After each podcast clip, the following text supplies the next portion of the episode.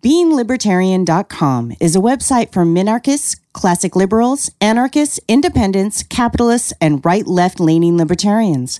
The goal of the website is to debunk, discredit as much authoritarian and statist propaganda as possible while spreading the message of freedom and liberty to the world. We welcome you to our website and ask you to provide thoughtful insight in the comments and share our world on social media. Thank you, Friends of Liberty. Please visit beinglibertarian.com. The, the way the Randians use the word capitalism as a synonym for libertarianism, I think, is a little bit of a stretch. I do think that in any advanced cosmopolitan society that has a free market, you would tend to have capitalism arise. But capitalism is just one one aspect of the economic aspect of a libertarian society. Information is free. The law.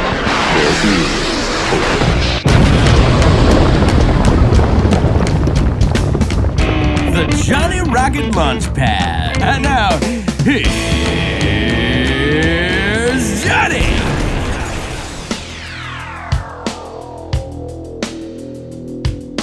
A Monday warrior, mean, mean strike. Today's Tom Sawyer, mean, Johnny Rocket here at the Johnny Rocket Launchpad. Always launching ideas in your direction. The Northwest only rock and roll libertarian radio show. I'm here with my co-host, Kurt Nelson. Haha, thank you, sir. And my voice of reason, the beautiful, sexy Heather Nixon. Thank you so much, John. Anyways, it's Johnny Rocket, always launching ideas, and it's Liberty Ideas. This is what the show's about. We're here to try to spread that message of liberty. And you know what? We're spreading this message in a time where it needs it the most. Got some sad news. Heather's mom. Why don't you explain the story? This is your mom. Well, it's not sad anymore. She it was a little traumatic at first. Traumatic. That's Yeah. a better word. but Yeah, it's still that's a good sad, though. We we Yeah. learned she had a tumor that was growing in her head. It was the size of a plum. She had her surgery yesterday. They were able to remove all of it. Oh. It is completely benign. So oh, now that's we just great ha- news. She she is not feeling so well. It's going to be tough work for the recovery, but she's going to do well and Oh, I know. So, Just like yeah. the, anything to do with the eyeball or the brain fucks me up. I'm like, But ah. come on, technology though, man. That they can I know. remove I that. know. Yeah, I know. Technology is great. the last three weeks have been sort of a roller coaster and life has sort of been on hold but now she's at her surgery and now we can get her better and move on so and thank you to everyone who wished her well on facebook i very much appreciate the support and she appreciated me reading her the comments so thank you We would still like messages for Heather's mom. Yes. prayers good juju whatever you believe Yeah. in Yep. Yeah, so let's keep them coming in. Thank you guys very much. Anyways, those Johnny Rocket guys, we got a cool fucking guest. We do. This is going to be like a killer guest. This guy knows shit, like a lot of shit. That's awesome. He doesn't like He know knows. It was kind of two different Wait, things. say you that can be again. careful. Okay, Careful. well, so what I'm saying is he knows a lot of shit. a lot of shit. A lot of shit. Right. It's good shit. Right. We all should know as libertarians. Some people know shit but he knows a lot of A, shit sh- a Right. lot of shit. Right. He's really A- g- he's a, good smart shit. guy. Good He knows shit. good shit. Good shit. This is the episode about shit. This guest, you guys ready for this fucking badass guy? Let us have it. This individual is the founder and executive editor of the Libertarian Papers, founder and director of the Center for the Study of Innovative Freedom, a senior fellow of the Mises Institute, a member of the editorial board of Reason Papers, a member of the editorial advisory board Molinari Review, a member of the advisory board of the Lexington Books series Capitalist Thought, Studies in Philosophy, Politics, and Economics, a member of the advisory council of the Government Waste and Overregulation Council of Our America Initiative, and legal advisor to the LBRY. This individual is a registered patent attorney and a former adjunct professor at South Texas College of Law. This individual has published numerous articles and books on IP law, international law, and the application of libertarian principles to legal topics.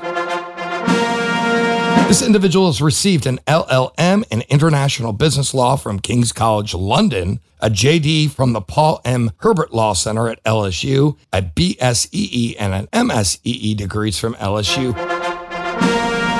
And welcome here on the launch pad, Stefan Kinsella!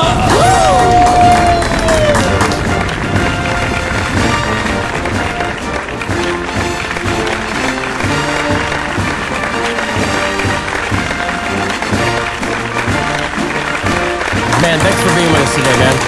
Bam! Thanks a lot. Thanks a lot, guys. What a great intro. That, that cool? Like there's explosions. Bam! And, you, and Yeah. you said his name right. I did say That's your name right. important. Yes. Yeah, but you, you said he bear instead. It's a bear. It's Louisiana name. A bear. Paul and Maybear Law School. Okay, well, I lived I lived in Louisiana for a while, but we're not going to talk about that. We're talking about you, Stefan. Thank you very much for coming on the show. I have a little pre-story before we start this interview, but I actually heard you on the Tom Woods show, and man, what you had to say was fantastic. I'm like, I got to get this guy on our show because this guy is just a vat of knowledge. What I really want to talk to you about is, you know, I'm going to kind of start with what kind of intrigued me with what you had to say on Tom Woods. But what are some of the fallacies in modern libertarian thought, and what are your theories?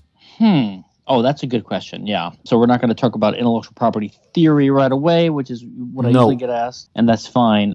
I I do think I've learned a few things over the years, even though I am from Louisiana. It's kind of hard to learn when you're from that state. You guys, like, you just got the internet. It's like a new thing there. Just kidding. I love my home state from Texas. You know. Right on. Uh, Kurt wish he was from Texas. I do. I wish I He's was from like Texas. Alaska. Oh yeah, I'm yeah, I'm from Alaska. So if you think your internet connection's bad, go to Alaska. You're really fucked. yeah, I think we should have Texit here. Right? And, uh, maybe uh, what would Alexit from Alaska? Uh, We should, we yes, should all have an, uh, some kind of exit uh, exit plan. Uh, oh man, there's a lot of fallacies. Of course, I have gradually become an anarchist, libertarian, and so from that perspective, so I think that one like one of the fallacies. Oh, okay. So let, let's go with let's go with a basic one. The word property. So okay, pe- like I talk about intellectual property a lot, and so people trying to rephrase this argument, they'll say that ideas aren't property. But I don't think that's the right way to look at it. The question is not whether something is is or is not property. The word, so the word property really is just a description of a relationship between an owner and a thing. So we say that if you own a chair or a car or a house, that you have a property right in that thing. So Mhm. it's a resource, but to call it property is a little bit confusing because you know I have a property right in that thing. So the Sure. question is never is is that thing property? The question is when there's a thing that people have a dispute over, who is the owner? That's the only question. The question is who's the owner, not is it property. So that's one I think mistake libertarians make and it leads them astray. Interesting. okay, yeah. I think another could be over reliance on metaphors and sloppy thinking and sloppy language. So, for example, we're used to the idea from Locke that you own the fruit of your labors, but that's really just a metaphor. The, the fruit of your labor is not really a literal thing that you own. You don't mm-hmm. really own the fruit of anything or of your labors. So you don't own your labor, you don't own your action. This is another big mistake I think people make, and it leads to the intellectual property way of thinking. Because if you believe that you own not only your body, which is, I think, what self ownership properly is supposed to mean, Right. you own your body, then you also own your actions or your labor, the things you do with your body. I think that's a mistake. I think that's like double counting and it leads to confusion because if you believe you own your labor, then you think there's this sort of substance called labor that kind of emanates from or flows from your body that you own. And when it mixes into other things, then you own those things that you mix with it, right? That's how like Locke described it, Uh, and that leads that leads to the idea of intellectual property. If you create something that you labored to create with your mental labor, then you have a property right in that thing, and that's a big mistake, I think. What about owning your time? Yeah, I think that's another mistake. I don't think you own your time. I don't think time is technically speaking a scarce resource. And the economists say this because they, they view it as a factor, right, that, that goes into production. But it's not really a resource that you can own. Time is just the passing of events. So philosophically, I don't think that time is a resource that you can actually have a property right over. What is it when when we have a job? Then how would you describe it uh, if if we're not selling our labor or selling our time? Right, right. That, that's a, that's exactly the right next question to ask, and that's another mistake when people. So uh, I, I adhere to what the Rothbardian and the Williamson Evers view of contract theory, which is really a revolutionary theory Rothbard came up with, which I think uh, is underappreciated and how momentous it is. But basically, his view of contract is that contract is simply the exercise of an owner of a resource that you own and to transfer it to someone else by the consent of the owner. So that's what a contract is. It's not really what we conceive of contract is normally is a binding promise. Okay, so a labor contract or a sale contract or an employment contract well, first of all, people misunderstand this. They they usually assume that when you work for someone, you have a contract. You don't really usually have a contract. I mean, most of us have had jobs, and we don't really have an agreement at all, except an agreement upon the price that you're going to be paid. Yeah, you fill out an application. They say you're hired, and and and that's it. Yeah, and they say we're going to pay you, you know, twelve seventy five an hour, and that's it. Mhm. And then they can fire you when they want to, and you can quit when you want, and that's all there is to it. Sure. And if you perform 13 hours of work, then they owe you 13 hours of pay. That's the only contract. Everyone acts like it's something more elaborate than that. It's usually not more elaborate than that unless you're the CEO of like HP or something like that and you negotiate something more complicated. So most times a contract is just a payment of money to someone. You can say in exchange, which is an economic concept, in exchange for them performing some labor. But that doesn't really mean you literally sell the labor. We describe it that way in analogy to our to a normal transaction, right? Or normal exchange would be, you know, I give you an apple, you give me a pear. Mhm. So we're exchanging two things. So I'm giving you one thing, you're giving me another, and the title is transferring. But not every contract and not every exchange involves a mutual or a bilateral transfer of titles. Sometimes it's just one way. For, so, for example, if I pay you a dollar to sing a song for me, you know, then I'm giving you title to money in exchange for something that I value, but you're not giving me title to anything in exchange. I'm just hearing something that pleases me. So, not every contract, not every exchange is a two way exchange of title. And the same is true in the employment context. If, if I perform a service for you, then you're giving me money to get something that you want, which is for me to perform certain actions with my body. But That mm-hmm. doesn't mean I'm literally selling to you my labor as if I own the labor and I'm transferring the title to that labor to you. So so then, what is the economic thing of value that is transferring? Well, see, values in, in, in Austrian terms and economic terms, value is a subjective concept, right? Sure. So sure it is. value is just what you is just what you value. So so for example, every action that we engage in, according to Mises and praxeology and the, the study of human action, every action is aimed at achieving some kind of end, some kind of result that you want to to be the case in the future. It doesn't always have to be the ownership of an item. It could be something else. I, you know, I could engage in uh, libertarian activism to achieve a, a more peaceful world, or I could en- engage in fundraising for cancer to try to cure cancer. But if I'm successful, the end of my action will not be something that I own. It will just be a changed state of affairs that I preferred to happen. So what I value is what I was aiming at, right? So you don't Okay. always have to value something that you're going to own. Sometimes you can. If I buy a chocolate bar from the grocery store, the end of my action is to obtain the ownership of a chocolate bar. And the reason is, you know, so I can enjoy it or whatever. Mhm. But the end of my action is not always to obtain ownership or title to something. It could be to see a smile on a girl's face, or you know, to uh, if I do a, a weather dance, it could be to make the make make it stop raining.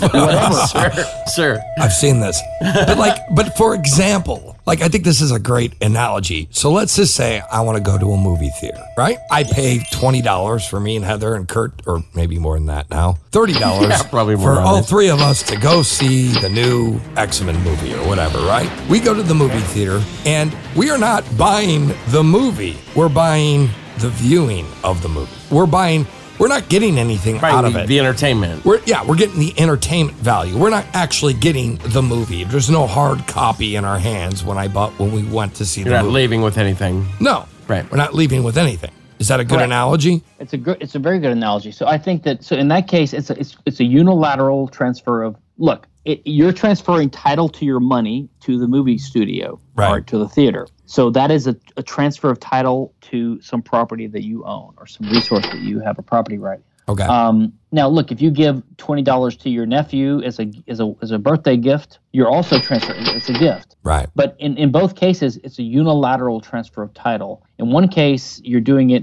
to receive something in return. In the other, you're you're not, unless you want your nephew's gratitude. And in the case of seeing the movie, what you want in return is the experience of seeing the movie, but it's not that you own it. I would say that for the temporary duration of the movie, as you're in the theater, you're physically renting the space, basically. So you do have some kind of limited property right in the physical movie space. But I think the reason we say that, so if someone says, well, I, I, I, I spent $20, what did I buy with it? They're making an analogy to a regular exchange, right? In which case, I give you $20 and you give me uh, tw- you know, five apples or something like that. Sure. So that's what they're analogizing it to. So the, what what they're what they're really saying is, I sold my labor services for my job, or I bought the experience of watching a movie for $20, they're just explaining in sort of praxeological terms what the motivation was of why did you give up the why did you give up the $20 you gave it up to achieve a certain end and that was to watch a movie and you can just say colloquially i bought the movie but you didn't really buy a movie because you don't have a title to anything afterwards you just have a memory Well, you could have bought the tickets. That's what I'm thinking. I mean, so you own those little pieces of you, paper. own- you, you paid twenty dollars for those tickets, And- which those tickets mean something the, else. the, the value of The those. value sure, is- sure, sure. yeah, you know, whatever. We can go on forever on that. Hey, we're going to take a quick commercial break. Make sure you have your tampons and your aspirin, and uh, we'll be right back. Johnny Rocket from the Johnny Rocket Launchpad. You know what, guys? I am not one for seminars or, or any of this motivational training bullshit. But you know what? After taking the Libertarian Leadership course, well, I've changed my mind. This course was fantastic. It really engaged me and other members of the group in different ways of leading. You know, everyone is different, and the Libertarian Leadership course is there to help you find your personal style of winning, you know, and influencing that is really the perfect fit for you. Everybody is different. We all walk to a different drum. We all know this. And this course was designed to be flexible for any personality type. Not only does this course show you ways to motivate and inspire people, it also teaches you to train and coach future members and leaders of the Libertarian Party. Schedule a call today to find out how they can bring their revolutionary training to your city. Take your first step in challenging the status quo. Visit libertarianleadership.org.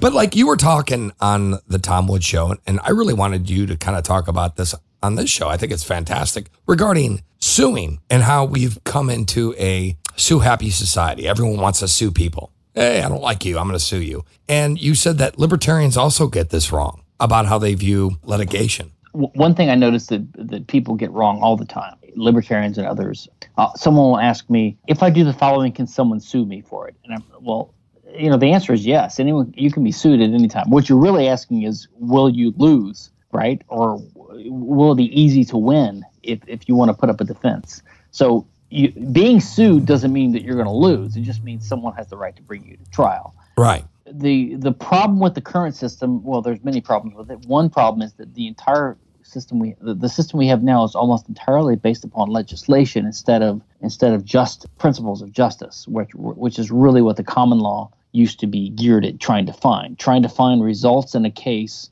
where there's a, a dispute between two or more people and the, the judge and the court would try to find a just result and over time those principles congealed in the common law and there was another system in the Roman law which is similar. Mm-hmm. Now we have legislation, so in most cases you just look at the at the legislation that is just words written down by a legislature and that's the answer to the case. So the dispute is no longer about justice, it's about what words mean.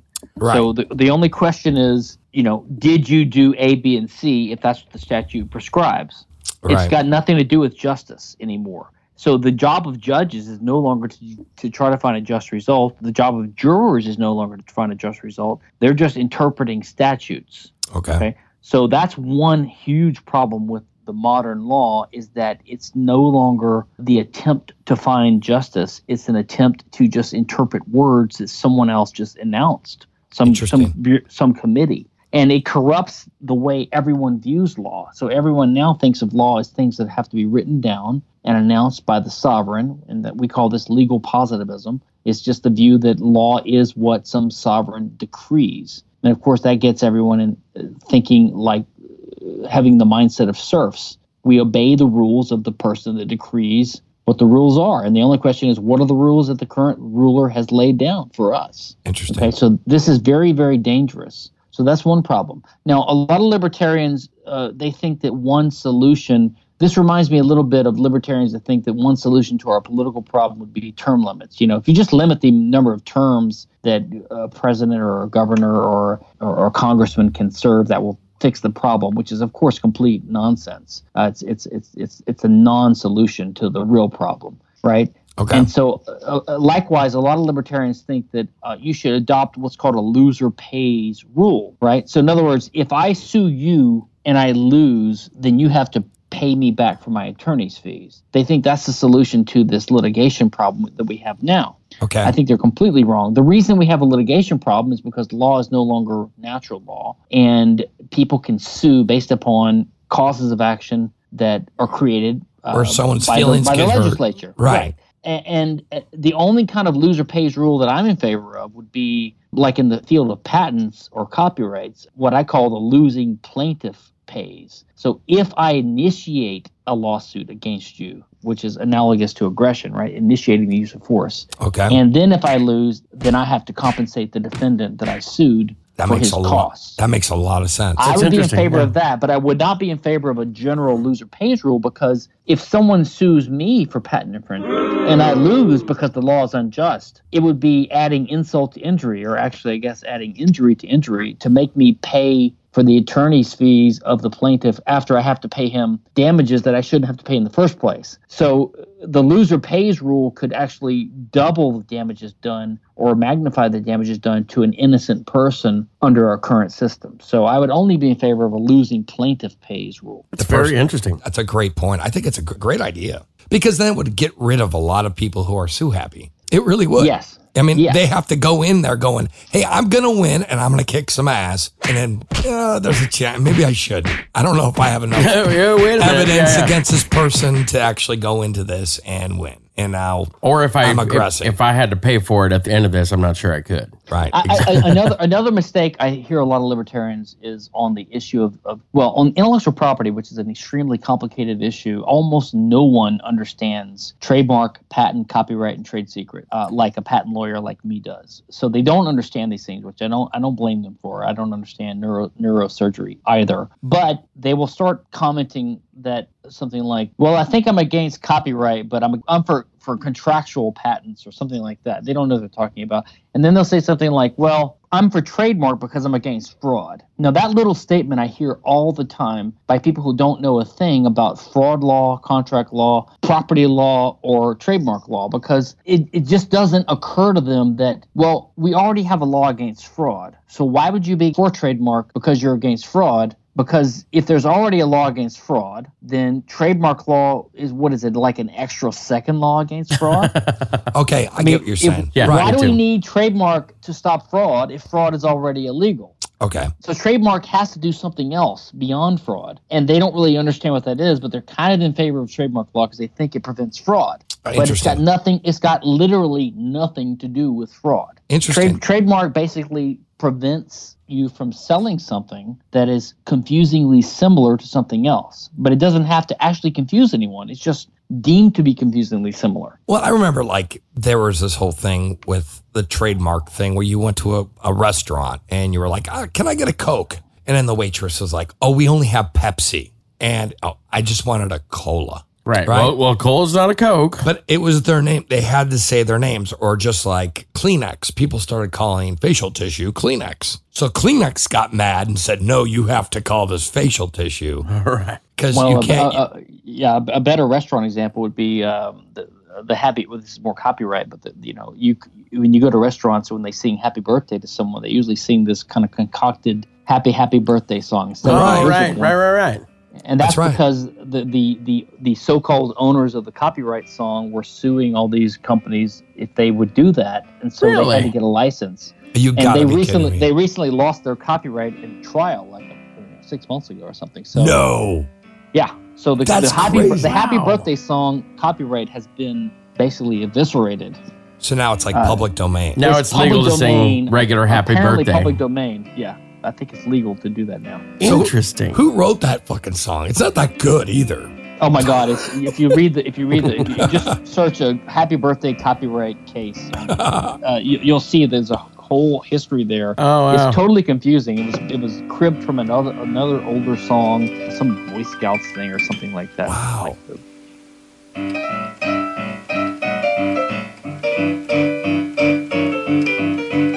long time ago. Was it like uh, so- somebody came along one day and like, hey, nobody's really copywritten happy birthday. I think I'm going to do that. Was it that kind of a thing? I think it was something like that. It was it was basically an adaptation of something that had been done before that Ah. was never never protected by copyright according to the standards of the time. Wow. And the, you basically had Time Warner, Warner Chappell Music, or someone like that, just asserting for decades that they had the copyright. A No one major record label, They- huh? They, That's crazy. They just paid. They, everyone just paid up because it's extortion. That's Finally, someone fought it and they won. That's fucked up. Well, it was like Paris Hilton. Didn't she copyright like a, a phrase or a term? It was something stupid. She, uh, like, Oh, that, that- that's so hot. That's so hot or something like Yeah. that. It's like, come And on. that's and, and that's trademark. That's not copyright. oh, it's trademark, trademarked. Okay. That's her, like, that's her logo. That's her shtick or her business. Her catchphrase, right? Right. Anyways, though, this is Johnny Rocket, always launching ideas in your direction. And I'm here, we're talking to Stefan Kinsella. Anyways, check him out at stefankinsella.com. We have more of him coming up next. And anyways, I'm here with my co host, Mr. Kurt Nelson. Thank you, Johnny. Hey, people, check us out on NWCZ Radio, Fridays, 5 p.m. to 6 p.m., and Saturdays, 5 p.m. to 6 p.m. Pacific Standard Time. NWCZ is an award winning radio station that has been going strong for years and has become the Pacific Northwest's most popular internet station to date. Great independent music, interviews, and delivering radio to you 24 7. Get the fuck out of here, really? Yeah, 24 7. And my beautiful co host, Miss Heather Nixon. Thank you. And the Johnny Rocket Launchpad is brought to you by Evergreen Cannabis. From the highs to the lows, we've got you covered. And if you go to Evergreen Cannabis in beautiful Blaine, Washington, mention the Johnny Rocket Launchpad for 15% off your next purchase. Visit them at www.egcannabis.com. We have Rocket Fire coming up. Anyways, those Johnny Rocket launching ideas. We'll be right back.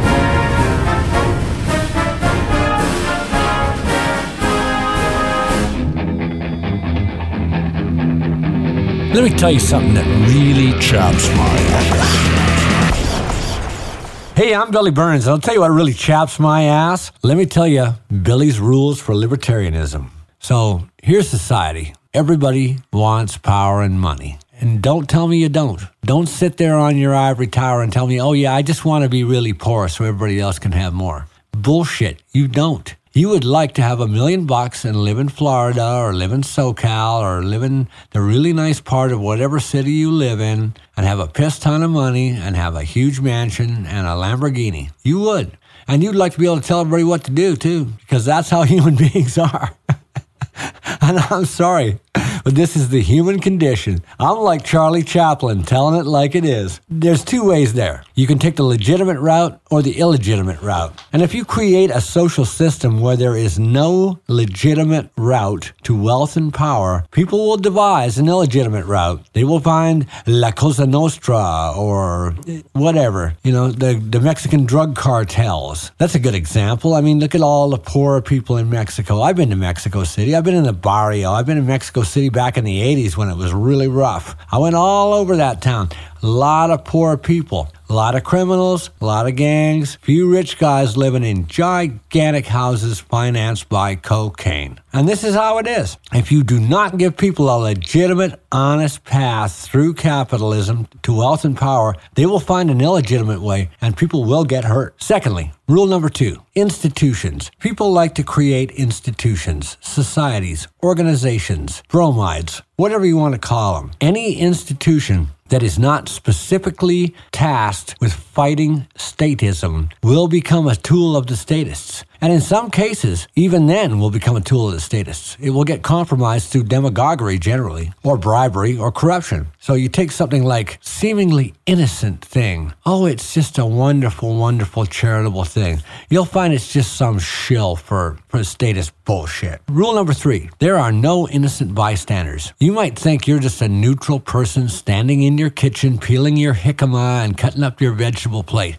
Well, you're not. You're not. That knife in your hand is regulated. That jicama is regulated. Import tariffs on that thing from Mexico, or it was grown in California, and it was regulated all to hell. And the water used to grow it was regulated all to hell. You're not an innocent bystander. You're a consumer of statism, or you're fighting statism. You're doing one or the other. If you're doing nothing, you're knuckling under. If you're not standing up and saying, this is bullshit, then you are happily accepting the menial little bribe.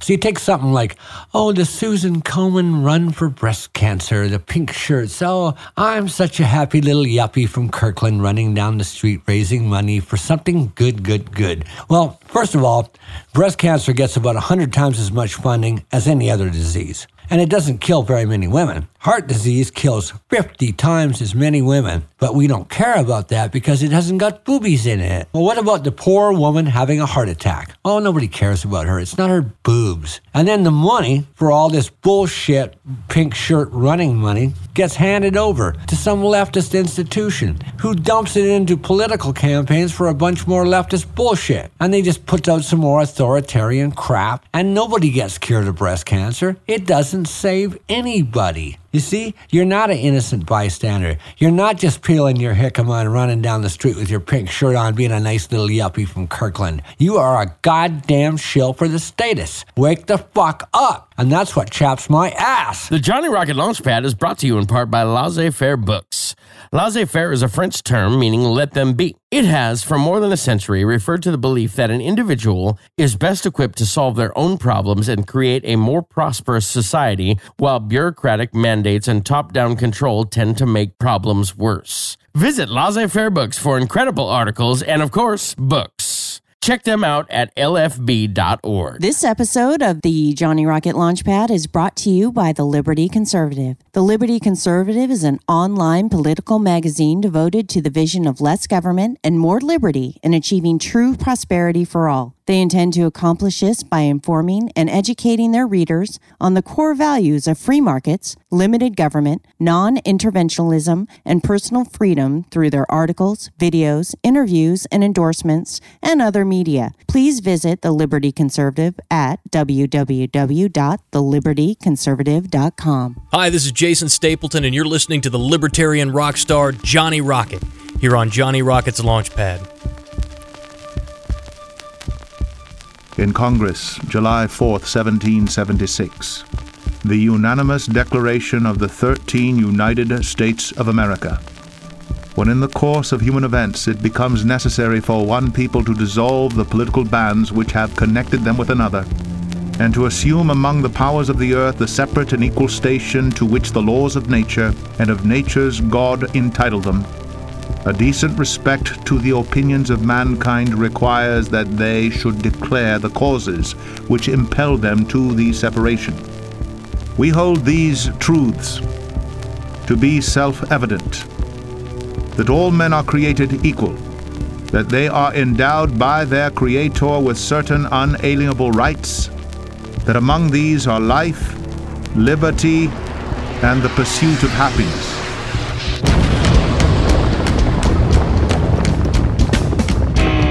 Johnny Rocket Launchpad. And now, here's Johnny.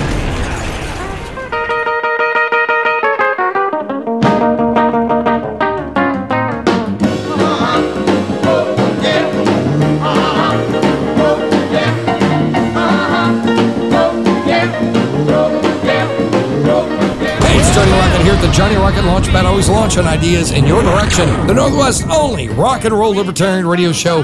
I'm here with my co-host, Mr. Kurt Nelson. That is correct, my brother. The voice of reason, the beautiful Heather, the beautiful Heather Nixon. Did you forget for a minute? No, it's this brown cow, brown now thing I was thinking about. You said the beautiful, and then you were thinking Like, brown yeah, cow. brown and, like, the beautiful brown cow. brown. So you were thinking about me, and then Yeah. the word cow came into your head. oh, come on. That's that's messed up. Hey, that's no, wrong. Heather. No milk for that's you. Wrong. You can no milk. That's wrong. you can't even buy it or get it for Oh, free. oh, oh. Ouch. Anyways, that was Johnny Rocket. We're talking to the awesome Stephan Kinsella. Thank you very much, sir. You can check him out at stephankinsella.com. He's an anarcho-capitalist. This guy has written tons of intellectual journals and books, and you can check him out at his website. And here's a, what we do, Stephan, is on this segment, it's called Rocket, Fire. What we do on Rocket Fire is I'm going to ask you, sir, a series of 10 questions. These questions will be politically related, and if you can answer these questions between 30 to 60 seconds, that'd be awesome. Stephan, are you ready to play Rocket Fire? Let's go. Question one. Should felons be able to vote and own firearms if they are released to the public? Uh, no and yes. No one should be able to vote. But anyone should be able to own firearms. Nice, nice. Right on. Touche. Anything else you want to say on that? No, I, I actually think that felons, when they've done their time, they ought to be released back into society and uh, uh, shouldn't be punished anymore. Have another go at it. I, I think you're correct. Question two. What do you think the reason is that we have lower crime than we've ever had? I think it's because we're richer. I think that's basically the answer. Um, we- We're richer, so there's less need to steal and to be a criminal. You know, people have more more money available to give to charity, and maybe it's because the gun rights have gotten uh, stronger in the U.S. in the last 20, 30 years. Interesting. Question three. Do you think reputations keep people and businesses honest? Absolutely. Although I, I think reputation is an extremely important part of civil society and normal business life. And everyone has their own reputation that affects their fortunes when dealing with others, with having friends and joining clubs and getting jobs. But I think that you don't have a right to your reputation. So I'm totally opposed to defamation law, which includes libel and slander. Libel is the written form of defamation, slander is the oral form of defamation. Those are basically intellectual property type rights, which say that you have a right to your reputation, similar to trademark law. And I think that defamation law, as Rothbard showed in The Ethics of Liberty, is completely 100% unlibertarian and unjustified and should be totally abolished. So reputation is important, but you don't have a property right in your reputation. Right on. Question four. Why do you think people donate money to political campaigns? Well, I think that uh, larger donors donate to receive favors down the road. So it's basically a, a quid pro quo. I think that smaller donors do it for the same reason that people vote. They're under the delusion that it's part of their civic obligation or civic duty, and they think they're participating in the process. I think it's ridiculous. It'd be, be better to burn money than to give it to a, a politician. Right. Question five. Why are price gougers, natural monopolies, a good thing? I don't like either term. I don't think there's such a thing as a natural monopoly. And I don't believe that you're really gouging. All that means is that you're charging higher when there's higher demand. Just like Uber has this demand pricing for when, you know, the, this pricing that they charge a multiple higher when there's a surge, Right. when there's a lot of demand. So I think basically the, the, the benefit of, of a free market is that you can have pricing that reflects supply and demand and people adjust from time to time. Actually, price discrimination would be the most efficient thing of all. If you could charge different buyers a different price, it's just difficult to engage in price discrimination because you don't really know who your buyers are. You have to kind of charge Right. a level price most of the time. Sometimes you can find creative ways to engage in price discrimination. So I think price gouging is one of the ways to engage in temporal uh, price discrimination, that is to raise prices temporarily when there's an extraordinarily high demand. And I think there's nothing wrong with that uh, whatsoever. In fact, I think it's good because it helps clear the market, it helps make for a more efficient set of transactions. It stops people from hoarding too. Here's another question that kind of goes along the same line, but Question six. why are last minute airline tickets so expensive? You We've all been I- there. I, can, I can make up an answer, but I don't know exactly the answer. I, I can have something to do with supply and demand, I imagine. It's because uh, last last minute airplane gasoline costs more. Uh, they're, they're just they're just desperate. They're just, I'm like I gotta go to Orlando. I gotta go to Orlando.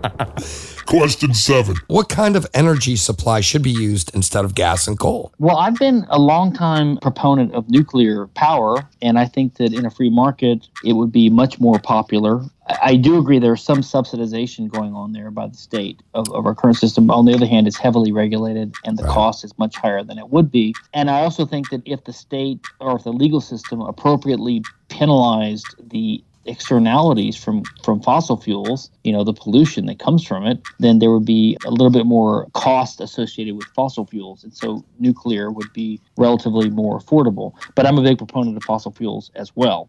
I- I- having an energy based society with some pollution is better than having no energy. So uh, in a way i agree with Ayn rand that you know when you see a smokestack of a fossil fuel plant, you should get on your knees and give give a little prayer to the smokestack because it's saving us from from uh, living like animals. I but agree. yeah, I- I'm a big proponent of nuclear. I think that solar solar and the soft energy sources are fine, but I think they're a lot less energy efficient and a lot more polluting than we recognize, and they can never replace the bigger sources of energy like nuclear and, and fossil fuels. I agree. Question eight. You see the government eventually taking control or full control of the internet? No, and I this is another. I like to distinguish government from state. The state is what I oppose. The state to me is the agency of institutionalized aggression, and as a libertarian, I oppose aggression. Government to me is a vague term. Some of us use it to mean uh, the state. Sometimes it means just the governing institutions in society. But no, I don't think the state will or really can take total control of anything. I'm opposed to the state, but I don't think it has unlimited power which is one reason I'm against libertarians who say they're in favor of limited government because I don't think it lim- first of all all governments or all states are limited because no state is completely totalitarian there's always limits on what the state can do so saying you're for limited government is like saying you're for a state of a certain size. So states always have a certain size and a certain limit. So I think the state can never completely control all of life because they have to get by with the consent of the people they're they're basically exploiting. So to do that, they have to sell themselves as providing something of use. So that's why there's propaganda and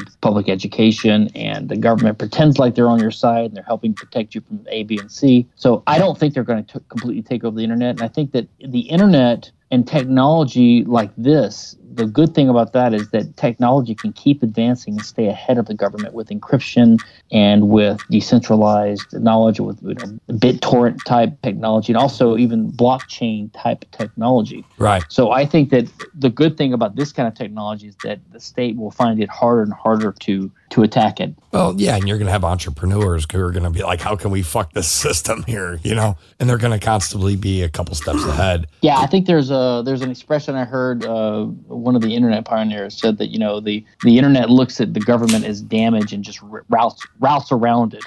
Basically, right? Exactly.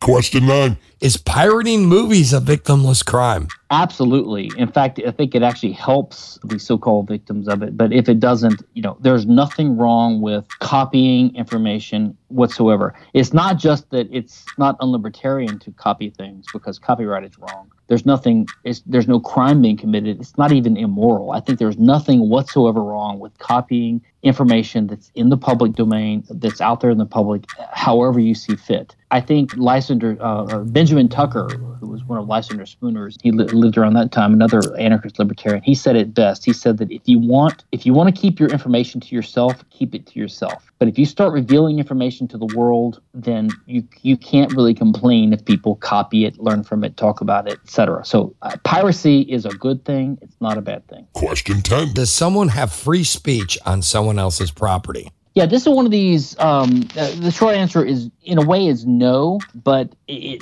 the question is framed this way quite often by libertarians, and they think of land as a special thing, like you're on land. This is why I asked you. Yeah, and the and the person who is on the land, the person who owns the land that you're on, gets to set the rules, so to speak. I'm not so sure that's right. That if I enter someone's property to get a, a, wayward frisbee or a softball, or if I am invited to a dinner party, that they have the right to blow my head off because they own the property the rules. It just doesn't follow like that. The basic we have to keep in mind the basic libertarian idea is that we're against aggression, which means basically invading the borders of someone's body without their permission. And just because I'm quote unquote on your property doesn't mean that I'm committing aggression and you can blow my brains out if you feel like it. I agree. So we ha- we have to be careful saying that the owner of property can set the rules for what happens on that property. So that said, I would say that you don't have a right to free speech in general. Anyway, there is no right to free speech. There's only a right to do whatever you want to do, so long as you don't commit aggression against someone else. That is, use someone else's resources without their permission. Okay. So right. in general, speech doesn't do that, which is why we recognize that free speech the speech is generally not going to be an act of aggression and can't be prohibited or treated like it's an act of aggression. But it can be in some cases. So, for example, you know, if President Truman, if, if Hitler orders the killing of a bunch of uh, Jewish people or gays, right? You know, just because he's using speech doesn't mean he's immune from liability, in, in my view. Now, a lot of libertarians who have a kind of so-called purist view of, of free speech actually say that you know Hitler's defense in the Nur- in the Nuremberg tri- trials should have been something like, "Don't blame me, I just gave orders." Right. you know? right. But there's authority behind those orders, and it's a little different.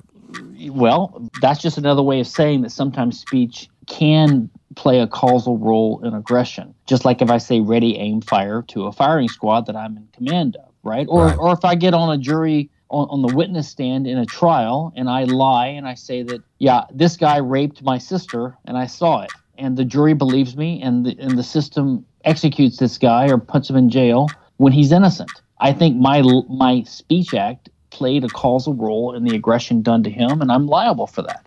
So you can imagine cases where speech can result in um, in aggression being done to someone, and in those cases, I think you shouldn't have the right to do that. But that's because it's a type of action. Okay. So, but in general, I think if you're on someone else's property, you don't have the right to use their property in a way that they don't consent to. So I would think that if I'm if I'm invited to someone's home or their business, Right. and the rule is announced that certain types of speech are not permitted there. If I do that, then I can be ejected. But I can be ejected any anyway at any time by the owner if they just change their mind because it's their property. So I don't really think that means free speech is limited. I just think it means people that own resources are entitled to use them as they see fit, and they're entitled to invite people to use them temporarily, and they're entitled to change their mind and to revoke that permission when they want to. Anyway, so that's Rocket Fire with Stephan Kinsella. Well done, man. Well done. Bam. Thank you. Good job. Thank you. That's Pretty kick ass. fast for a guy from Louisiana. That's right. Like I'm from LA. When I lived in Alabama, I'm from the we other LA. That's right. The other LA. right. When I lived in Alabama, I always say I'm from LA, Lower Alabama, and then you could say that you're from Louisiana too, isn't it? Yeah, yeah. We, we, we write slowly, but we expect people will read us more quickly than we write. Got to take a quick commercial break, and now a word from our sponsors. Do you know why you should take the trip to Blaine, Washington? Sun, beaches, glorious mountain views, oh, and weed. Blaine is home to the premier recreational marijuana store, Evergreen Cannabis. Whether you're looking for flower, pre rolls, edibles, or concentrates, Evergreen Cannabis's knowledgeable and friendly staff will help you find the exact product to suit all of your needs. The Evergreen Cannabis Store offers an atmosphere that is comfortable and relaxed so you'll always feel at home, overlooking Blaine Harbor and sitting right next to the Canadian border. Find your bliss at Evergreen Cannabis, 922 Peace Portal Drive in Blaine, Washington. For more info, call 360 332 8922 and visit their website at egcannabis.com. Mention the Launchpad for 15% off any regularly priced item. Our products have intoxicating effects and may be habit forming. Marijuana can impair concentration, coordination, and judgment. Do not operate a vehicle or machinery under the influence of this drug. There may be health risks associated with the consumption of this product. For use by adults 21 and older, keep out of the reach of children. So, Stephan, like as far as the free speech goes, what is, you know, the slander results in harming your reputation? And let's say somebody s- says someone's a pedophile, completely makes it up, but they lose their job, they can't get another one, and it hurts them financially, and, you know, they lose their house. Is, does that, in a, does that count? She, can someone go after them uh, legally to sue them if they cause them financial harm? I don't think so because the harm that's done to the people in those cases is harm that, that they didn't have a right not to have happen to them. So if someone doesn't give you a loan, for example, you didn't have a right to the loan in the first place. So the lender has the right to not give you money for whatever reason they want. If they want to rely upon the advice of a of a slanderer, they have the right to do that. Okay, so that that would be how I analyze that. But I, I would say that you know in a world where there was no defamation law, then people wouldn't put as much stock in what people said because they know there's no defamation law. Right now, if someone accuses someone else of being a child molester and the victim of that charge doesn't doesn't file a, a defamation lawsuit, everyone assumes that he's actually guilty of it because if he really was innocent, he Good would have point. filed a defamation lawsuit. So in a world where there's no defamation law at all, the Okay. failure me to legally do something about it doesn't have any implications. So people would be, I think, more skeptical of public claims and they would rely more upon the private reputation of the speaker. So someone who has a reputation for, for making scandalous charges like the Southern, the Southern Poverty Law Center, right, which calls calls everyone who, who doesn't think Israel should rule the world uh, an anti-Semite, you know, Right. they, they just would be laughed out of court all the time. And I mean the court of public opinion. So th- their charges would carry very little weight. So defamation law actually helps give more weight right now to to charges that people are bigots or racist, et cetera, because otherwise they would they would countersue for defamation. Right. But so, it's not always worth it to do that now. so what you're saying is, if you don't do anything, you're already, you're guilty. If you have, you take no action, most the public court or the people would therefore assume, well, he ain't saying anything and he's quiet and he's just kind of sitting in his house and he's kind of hiding from everyone. He must be guilty. Yeah, it's it's very because he has the right to sue. Like if he's really innocent, truth is a defense to a defamation case. So if he's really innocent, why isn't he suing these people for defamation, libel, or slander? Why isn't he suing them? It, it's almost like when someone is accused of a horrible murder and they don't take the witness stand because they have the right to under the Fifth Amendment, Right. and you're not, you're not supposed to infer anything from that. Normal people watching go, well, I don't know. I think if I was totally innocent and I was accused, I probably would take the stand and explain what the hell happened and why I'm innocent. Right. And the fact that this guy doesn't makes me think maybe he's got something to hide. He's got the right Sure. to hide it, but it makes me it makes me suspect that he's hiding something. And something similar happens when someone doesn't defend themselves uh, under today's legal system when they're charged when they're accused of something heinous because they have a right to file a lawsuit against it now. In in a free society, uh, you wouldn't have a right to sue someone for defamation because people have the right to lie, basically, and other people have the right to rely upon people's lies in doing business with you. I mean, like, so that's if we read the National Enquirer, right, we know that's all bullshit. We know they lie. It's an entertainment. It's yellow journalism. It's it's funny. It's entertainment. But nobody believes that. How has a crazed woman forced Bette Davis to ask for court protection? Inquiring minds want to know. I want to know. When does a common cold need a doctor's attention? This week's National Enquirer tells you what surprising foods are really fattening. Why is walking as good for your health as jogging? It's in the Enquirer. It's just there for that. I think there are people that some people that do. maybe they do, and they listen maybe to some people um, who are not to George Noory at night, thoroughly all together. UFOs, and yeah.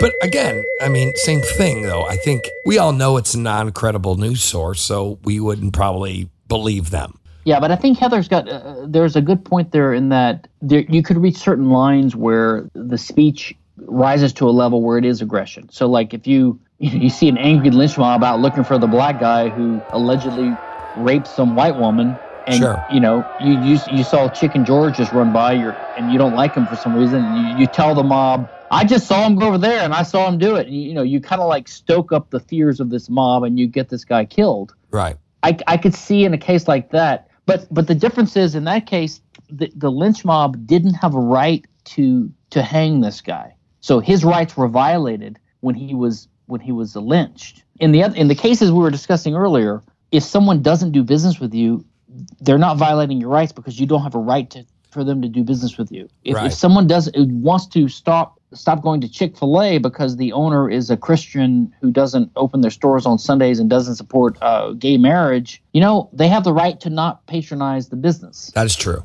That is true.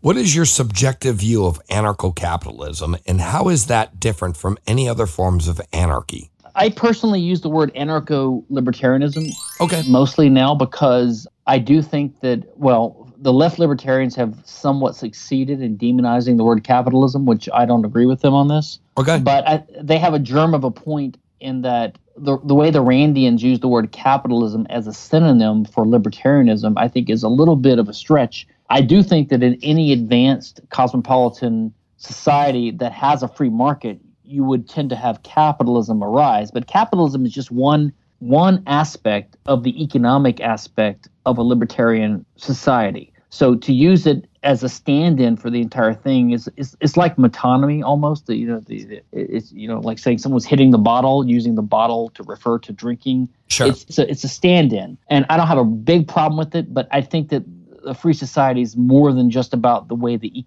the economy is ordered, and it's more than about the particular way that capital is owned. Although I do I do think that any free market society would be heavily capitalist. But so in, so that said, so I usually use anarcho-libertarian. I use it to distinguish people that say they're against the state, but they're not for a private property order in the free society that would emerge in the absence of the state. Because I don't think they're actually literally anarchists. Because if you don't have private property being respected on a system on a on a society-wide basis, Right. you're not going to have libertarian justice, and you're not going to you're really going to have not get rid of the state. You're perpetuating And- and- the state. And I think all, the other point is we have to recognize that libertarians, I think all consistent libertarians should be anarchists, not only anarchists. In other words, we're anarchists because we're against aggression. But that means we're against both private aggression, which is you know normal criminal actions, and aggression that's committed by agencies or institutions, right, which is basically the state. So we're Right. against the state because we're against aggression, but that means we're also against private aggression. So I believe if we got rid of the state, then we would get rid of one huge source of aggression, but you would still have to worry about private aggression being being perpetrated on people.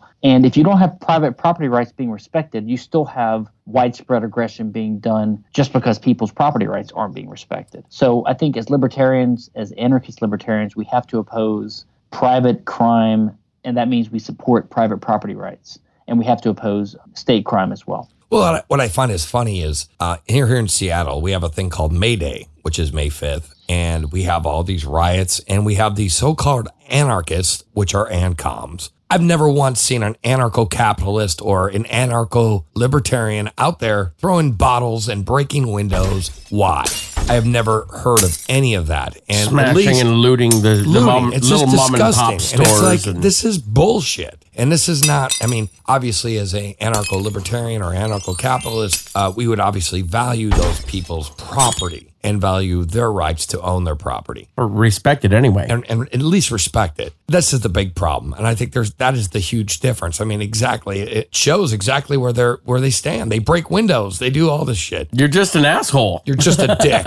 You're a dick, you know. But yeah, a uh, and a lot of left libertarians are against corporations because they have this belief that corporations are creatures of the state. Uh, Okay. And I've, I've written and talked on this too, and you can you can you can Google it. But I think that's that's another libertarian fallacy: the idea that without the government, without the state, without state laws on this matter, you wouldn't have corporations. I mean, you you, you would have firms organized in a way similar to what corporations, the way corporations are organized now. So I think you would have business agency entities that are they're basically corporations. yeah, but they wouldn't have the protection of the state. Well, they wouldn't, but I think that the fallacious view is that corporations have some kind of special privilege from the mm-hmm. state that they wouldn't have in a free market. And the, the, the fallacy there is the idea that every shareholder that's so called an owner of the corporation's assets would be have unlimited liability for every tort, every wrongdoing done by an employee of that corporation absent the state. And I think that's the fallacy. That's actually wrong. I don't think that shareholders would or ought to have liability for the actions performed by other people unless you can show a good reason for it. And just because they have a share in the corporation or because they gave money to the corporation or because they can vote for the board of directors in an annual meeting doesn't mean that they're any more liable for the actions of someone else than a creditor of that corporation or an employee of that corporation or a customer of that employee of that corporation. Right. I see where you're going. I 100% So, agree. so, so in other words, the state does give shareholders liability from unlimited, unlimited liability from torts of employees of that corporation, but they shouldn't have liability in the first place, and so it's not really a special privilege the state is given. Okay, okay, I get what you're saying. Anyway, so this is Johnny Rocket. Do you have any websites or anything else you want to promote for us, sir? No, sir. Promote your own website. You've done enough for me. Anyway, so check them out at stephankinsella.com. Stephan Kinsella, K I N S E L L A.com. Check him out. Awesome stuff. He has some great videos on there, great articles that he's written. Thank you very much, Stephan, for being on the Johnny Rocket Launchpad, man. I appreciate it. Thanks, Heather Kurt, Johnny. yeah. Give it up for Stephan Kinsella! Anyway, so it's Johnny Rocket always launching ideas in your direction. Kurt, got anything? Yeah, you know what? I do. And thanks for asking. I have one thing to say libertarianleadership.org. Motivate, educate, activate. We are an organization founded by Libertarian Party members to specifically train and coach libertarians. Sign up for a free subscription to the Libertarian Leader newsletter and receive a free digital copy of Libertarian Leadership, the book! Exclamation point. You're reading that, right? You're No, that. I had that memorized. Okay. And the beautiful voice of reason, Heather Nixon. Thank you, Johnny. And you know what? Did you know that the Johnny Rocket Launchpad is Liberty? No! And each week we strive to bring you the best guests in talk radio. Really? What? Yeah. The Johnny Rocket Launchpad delivers weekly interviews of noteworthy politicians, experts, and activists. Stephan's noteworthy. That's right. Sure is. The Johnny Rocket Launchpad is always bringing the party to the Libertarian Party. We are. Partying down. Launching ideas in your direction. We are. And so it's Johnny Rocket. Guys, thank you very much. This is episode, is it, 97? God, three away from 100. Anyway, so thank you guys very much. Always launching ideas. See you next week.